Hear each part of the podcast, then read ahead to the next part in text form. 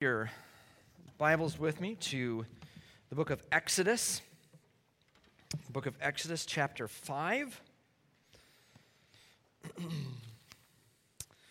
and as you're doing so, I want to give a, a shout out to the youth and the leaders who on Friday night had a lock in here and got like zero sleep. And so, um, Congratulations for being here this morning. Um, I can see if you fall asleep, by the way. Um, but I think, I think you're going to. I may have caught Leah a time or two. Um, but I, I appreciate what the, what the youth are doing. They had a, they had a great time.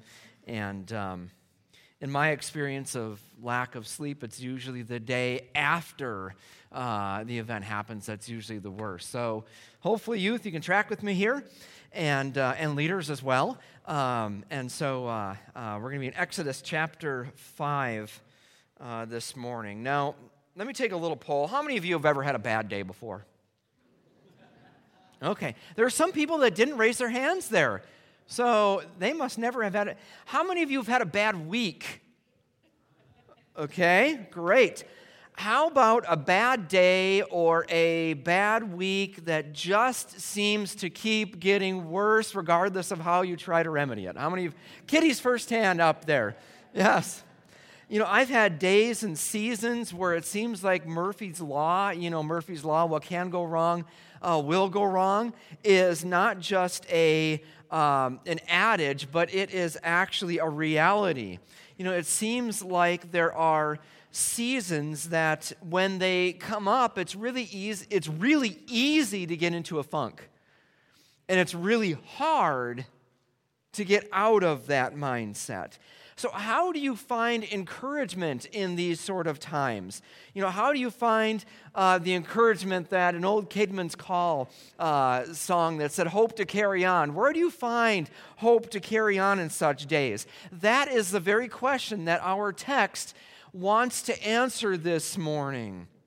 And so I'm going to let the cat out of the bag uh, and on the outset let you know where we can find our encouragement. And then I'm going to unpack it and show us how uh, we can find that. And so today, I want us to know, and for myself and my own heart to know, that when life gets harder and not better, we can be encouraged because of who God is when life gets harder, not better, we can be encouraged because of who God is. And there's two ways that we can do that. The first is that we need to examine our own hearts. We need to examine our own hearts. When we think of the book of Exodus, um, our minds typically go to the big events that happen in the Exodus, right? We, we think about the parting of the Red Sea, which we'll get to. We think of uh, the plagues. We think of the, the God giving Moses the Ten Commandments on Mount Sinai. We, we think of the, the construction of the tabernacle. And all those things are good things when we think about the book of Exodus, but the book of Exodus is a book that zeroes in on life from ground zero. And it asks the hard questions, the big questions about God that oftentimes we're afraid to ask when we're around other, other Christians. Why does God let his people suffer?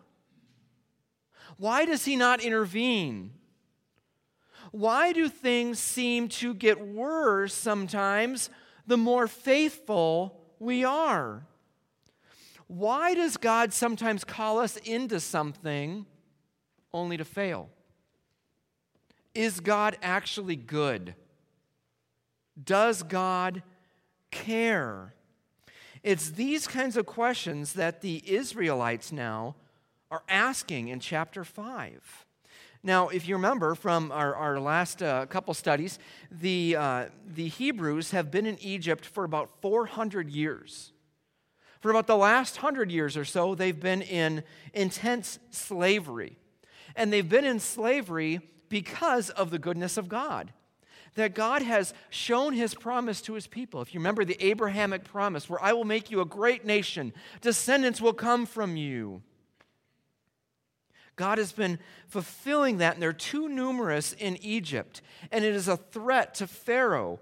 And Pharaoh originally tries to breed them out by killing off all the male Hebrews. When that doesn't work, he puts them into intense slavery and treats them harshly.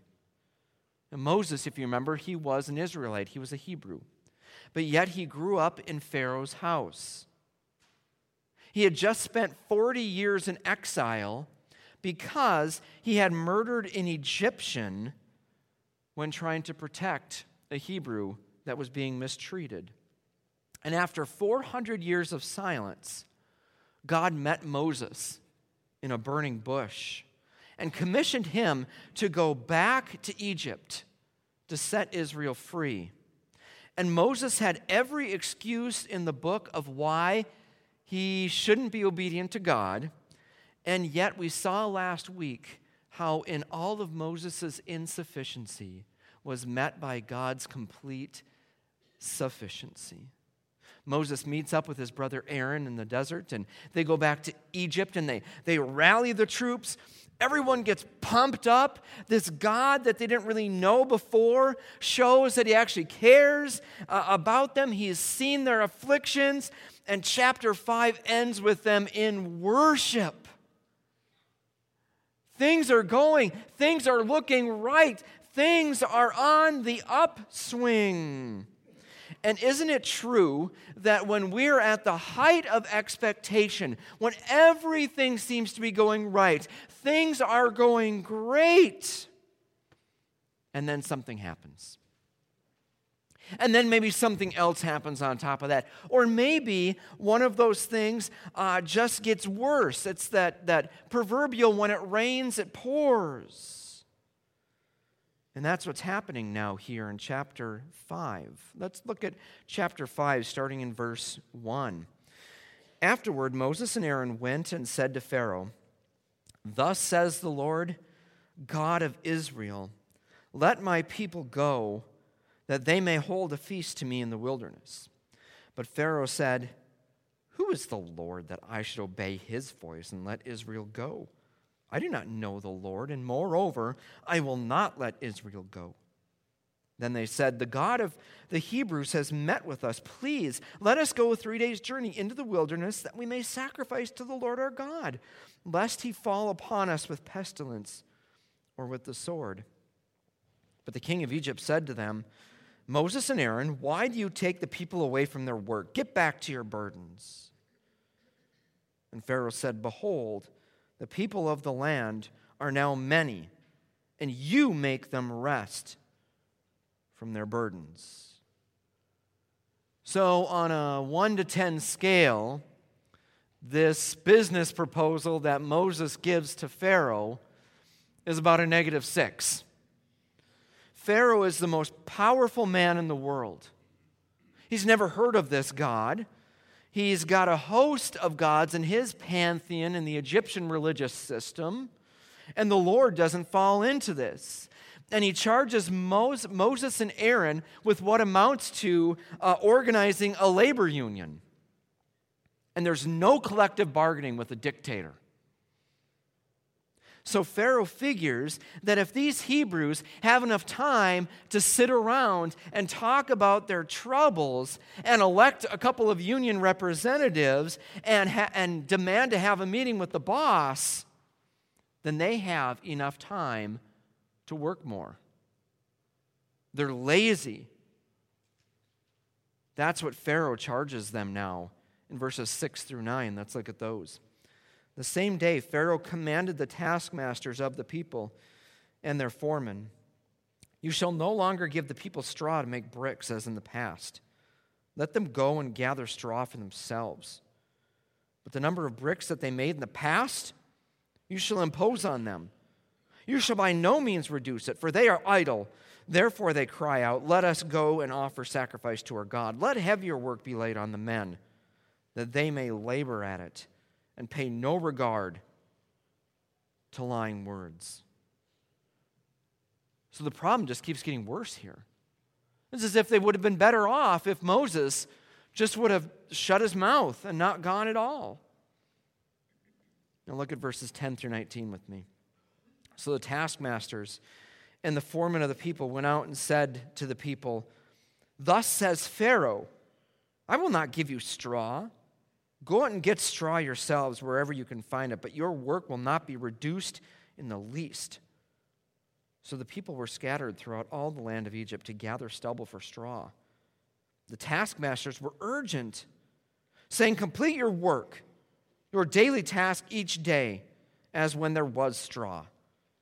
And the foremen of the people of Israel, whom Pharaoh's taskmasters had set over them, were beaten and were asked, Why have you not done all your task of making bricks today and yesterday as in the past? Then the foreman of the people of Israel came and cried to Pharaoh, Why do you treat your servants like this? No straw is given to your servants, yet they say to us, Make bricks. And behold, your servants are beaten, but the fault is in your own people. But he said, You are idle. You are idle. That is why you say, Let us go and sacrifice to the Lord. Now go and work. No straw will be given to you, but you must deliver the same number of bricks. The foreman of the people of Israel saw that they were in trouble when they said, You shall by no means reduce your number of bricks, your daily task each day. So it can't get any worse than this. They're given additional tasks on top of what they were already doing. The foremen make the mistake of questioning and actually blaming the Egyptians for their problems. And they don't get anywhere. And perhaps you've had days or periods like this before. Perhaps you're going through one right now where you had such high hopes, and it just seems like life continues to beat you down, and you question, I can't possibly take any more of this.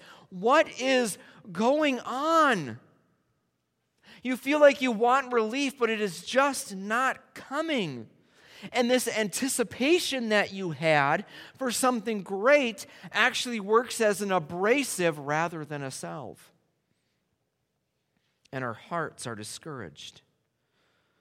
Well, verses 20 through 23 then reveal one way that our hearts show our discouragement and that is in the form of blame. Look at how the Israelites blame others. Look in verses 20 and 21. They met Moses and Aaron, who were waiting for them, and as they came, uh, came out from Pharaoh, they said to them, The Lord look on you and judge, because you have made us stink in the sight of Pharaoh and his servants, and have put a sword in their hand to kill us. Now, it's true that things have gotten worse since Moses and Aaron went to Pharaoh. But it's not as if life was easy before this. And their elders now take not only their current troubles, but all of their troubles in the past, and they put them on Moses and Aaron. And it appears that they want to blame them for all of their troubles that they've had.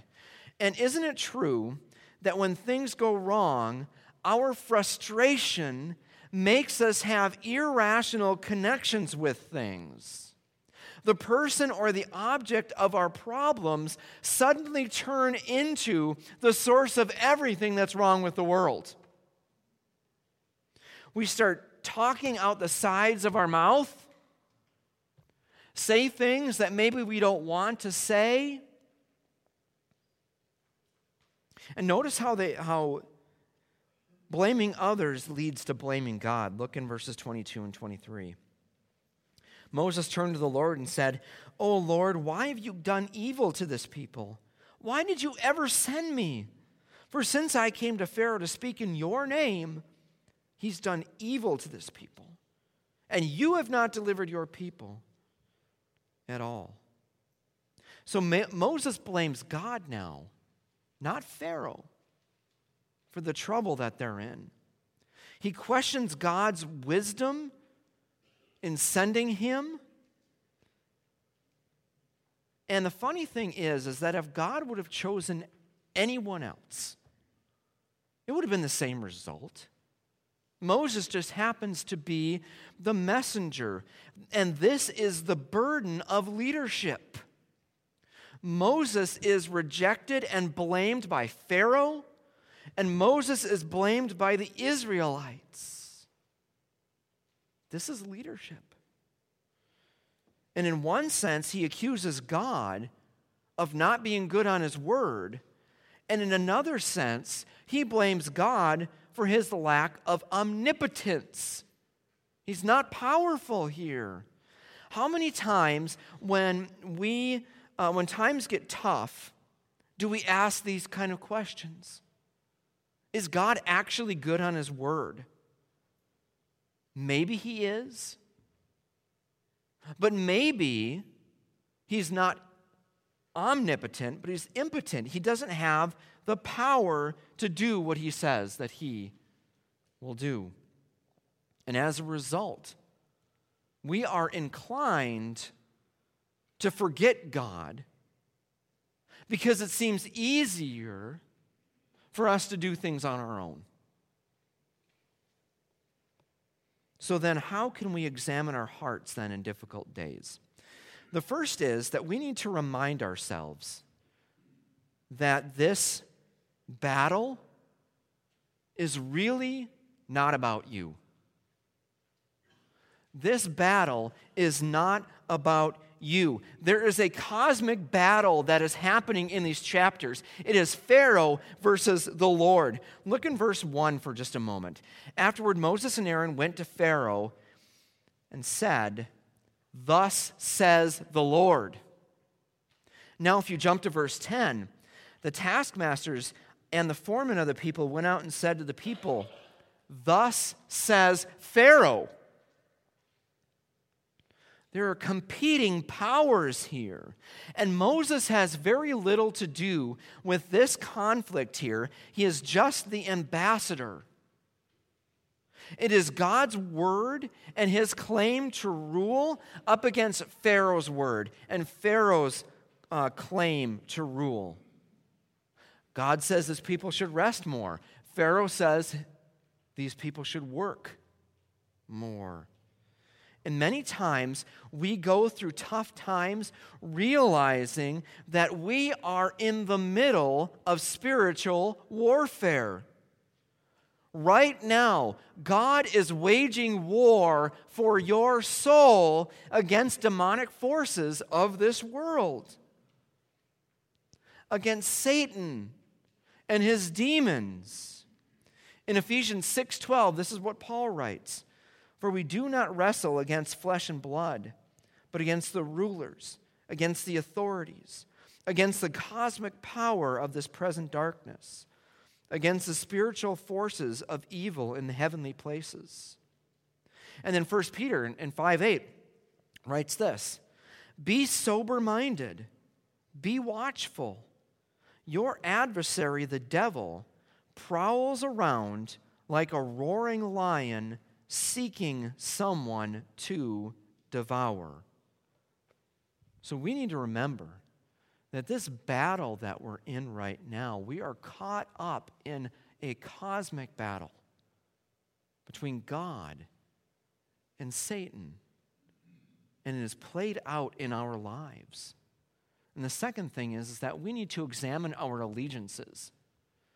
Examine your allegiance. In verse 21, um, they, they say, look on, The Lord look on you and judge, because you have made us stink in the sight of Pharaoh, and his servants have put a sword in their hand to kill us. The Israelites at this point don't know the Lord. And from all their inclinations, this Lord is weak. He can't do anything. So they want to choose Pharaoh. Because obviously, Pharaoh is in the driver's seat here. And you and I are choosing our gods every single day. We are choosing functional saviors that we feel will win the day for us. Money, sex, power, prestige, ease, comfort, our abilities, our wit. We believe that these things can deliver us from whatever it is we're going through. Moses, however, rightly goes straight to the source. He goes straight to God. And yes, he may voice some concerns. And yes, he may pose some criticisms here. But at least he's going to the Lord, which is more than many of us do. So we need to examine our allegiance, but also check your reactions. Check your reactions. Is feeling disappointment bad? No. It's not sinful to feel disappointed. Is it sinful to be hurt by someone else? Not for you to be hurt, it's sinful for someone else to hurt you. But the feeling of being hurt is not sinful. We cannot control many of the situations that come our way. But oftentimes, when we are sinned against, our reactions are just as equally sinful as the hurts that come our way. And it's in these times of pain that we need to examine our hearts and think, how am I reacting to this? And what is it that I truly want? Sit back and take note of your anger, your manipulation, your attitude. These things can tell you a lot about the state of your heart. And if you remember in Luke chapter 6, Jesus told us that it's from out of the mouth that the heart speaks.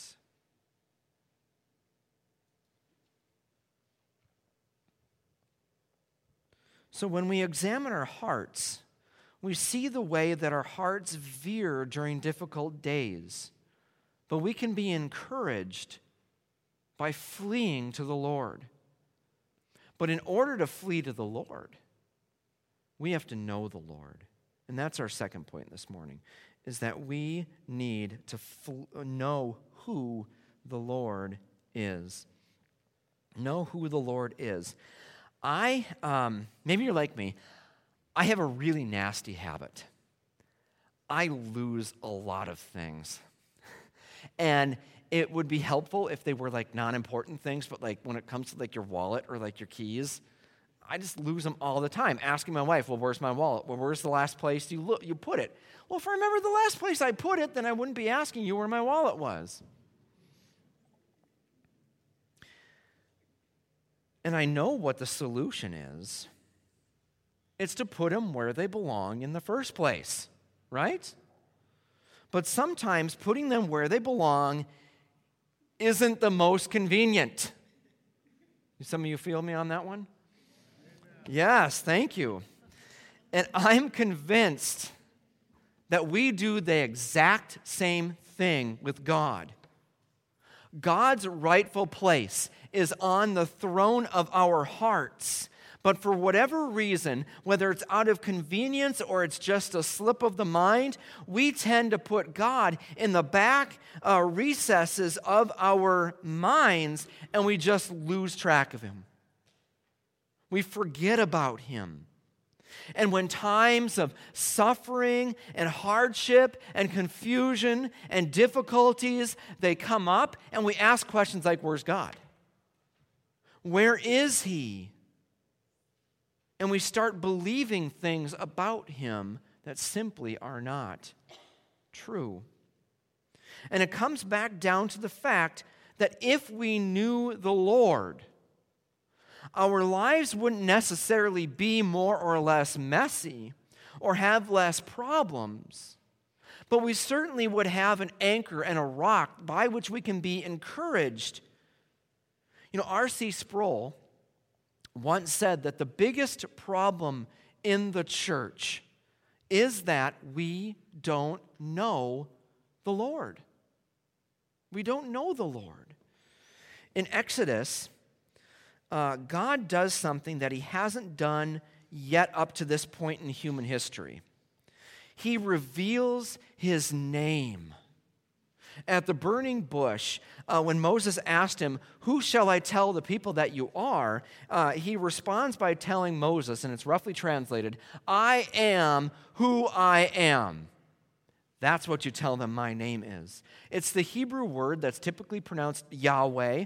Uh, and you might say, well, what's the big deal, right? It's just a name.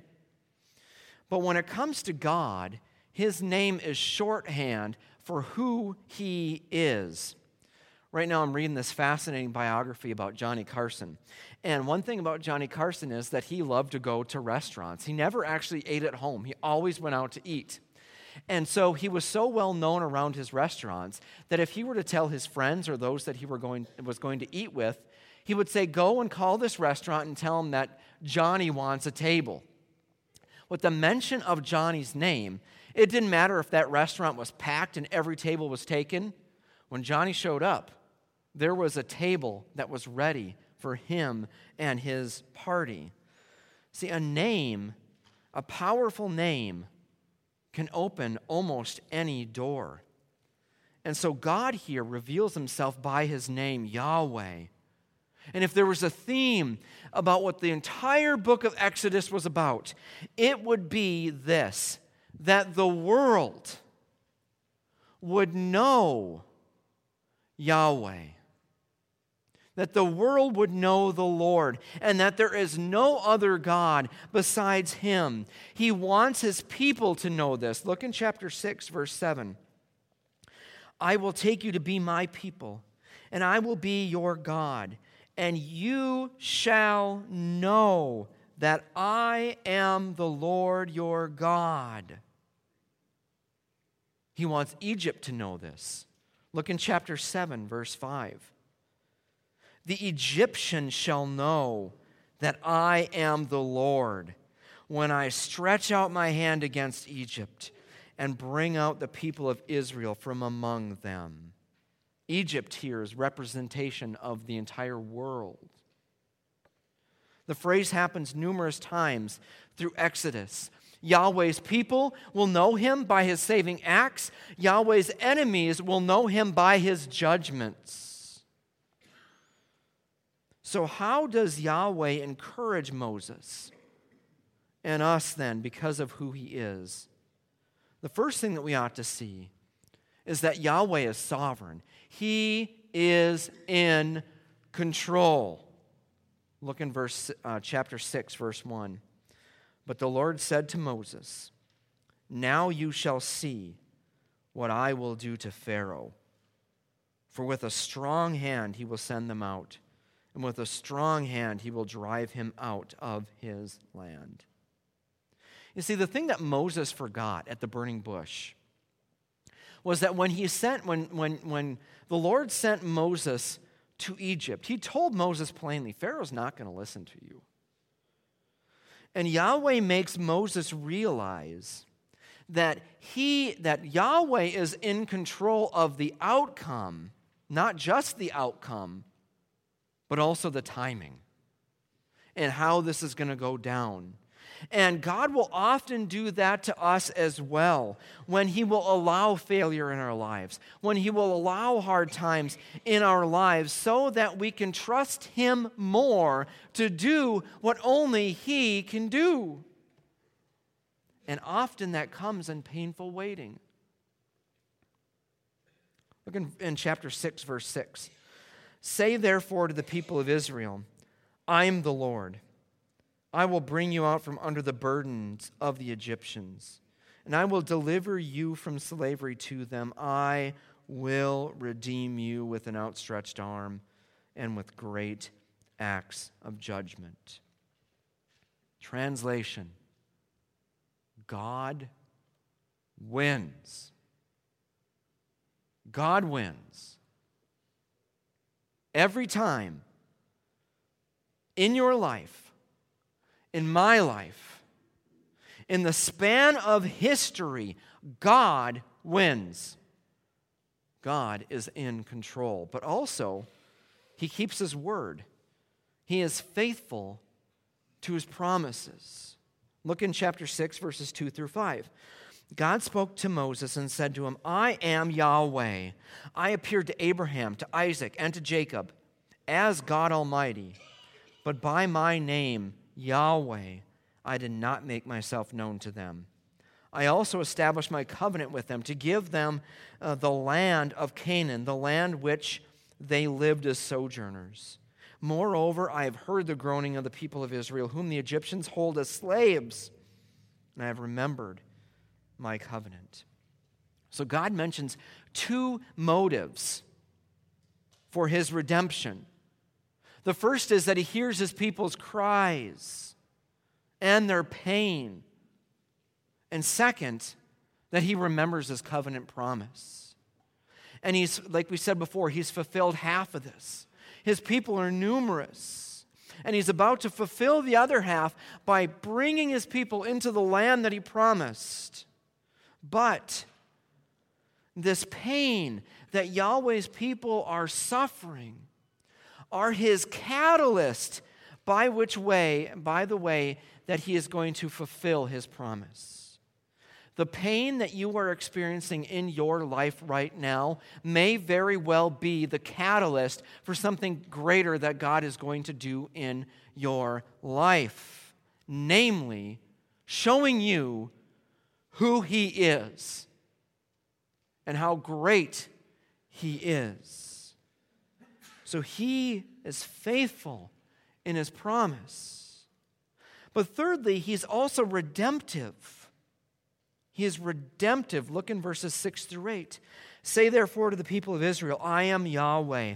I will bring you out from under the burdens of the Egyptians, and I will deliver you from slavery to them. I will redeem you with an outstretched arm and with great acts of judgment. I will take you to be my people, and I will be your God, and you shall know that I am Yahweh your God, who has brought you out from under the burdens of Egypt. I will bring you into the land that I swore to give to Abraham, Isaac, and to Jacob. I will give it to you for a possession. I am Yahweh.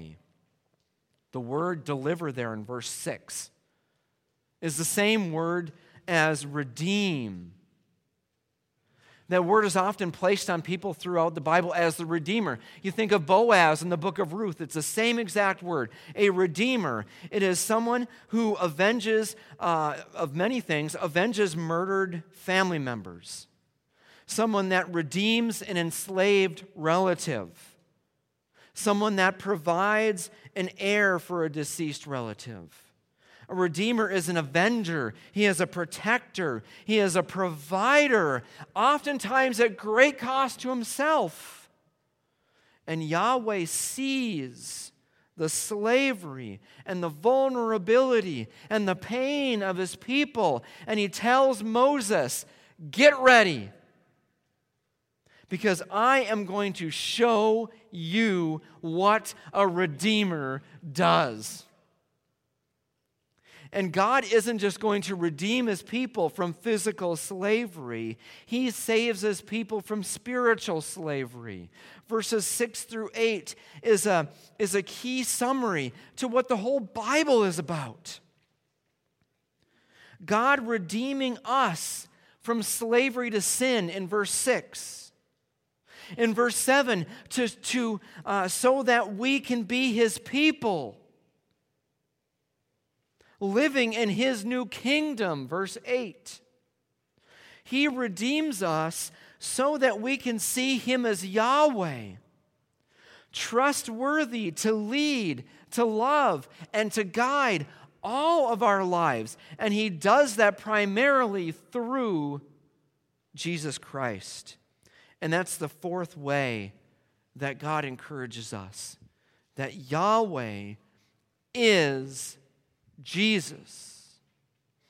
You remember in, in John chapter 8, Jesus is sort of in, in an exchange with some of the Jews, and he, they're talking about Abraham and all these things of, of Israelite past, and, and they start accusing Jesus of, of saying that he's, he's eternal and all these things. And if you remember, Jesus basically drops the mic when he says, Truly, truly, I say to you, before Abraham was, I am.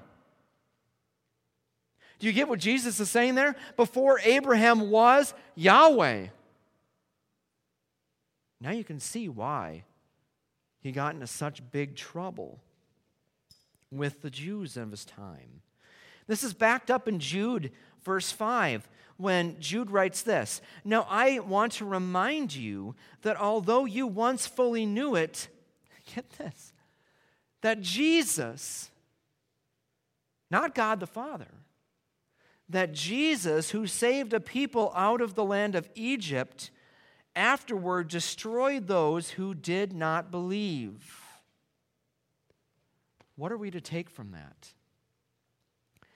If Jesus can save God's people from harsh slavery in Egypt, if he is faithful to all of his promises, and if he is in total control, then he can certainly redeem you from whatever it is you are in right now.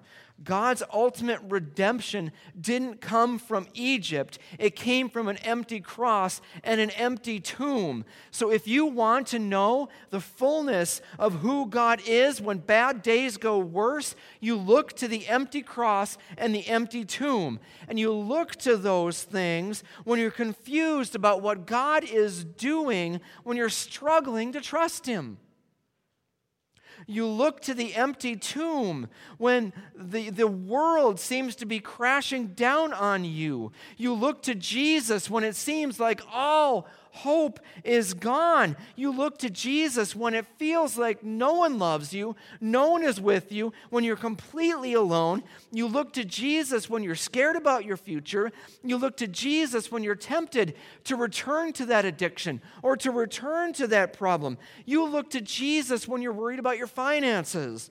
You look to Jesus when friends have abandoned you. Whatever it is that is ailing you in life, the only thing that is going to get you through it is Jesus. So, how do you know God fully? It is knowing Jesus. It is knowing Him and the power of His resurrection. That's the point of Exodus to know the Lord, to know Jesus. So the question is do you know him? Do you know Jesus? Not just facts about Jesus, that's not what I'm asking. Do you know Jesus? Have you put your faith in him? In Jesus, God the Father has redeemed his children from slavery to sin to be his people, to live in his kingdom. So, how do you get to know him? Well, John chapter 1, verse 12 tells us and says, But all, to all who did receive him, who believed in his name, he gave the right to become children of God. God will redeem you. He will change your life. He'll make you new. You can know Him today by receiving Him. I'm going to pray here in just a moment, but I'm going to pray for three kinds of people this morning. The first is those who have never known Yahweh. Those who, what I've been saying today up to this point has been completely unfamiliar or maybe even weird, but it's starting to click. And I encourage you to receive Jesus and pray along with me when I do that. Second, I want to pray for those who have examined their hearts and found that maybe I don't know the Lord as well as I thought I did and maybe wandering from God. And I want to also pray for those who needed some encouragement today from a gracious and a merciful God. You know, bad days, they'll come.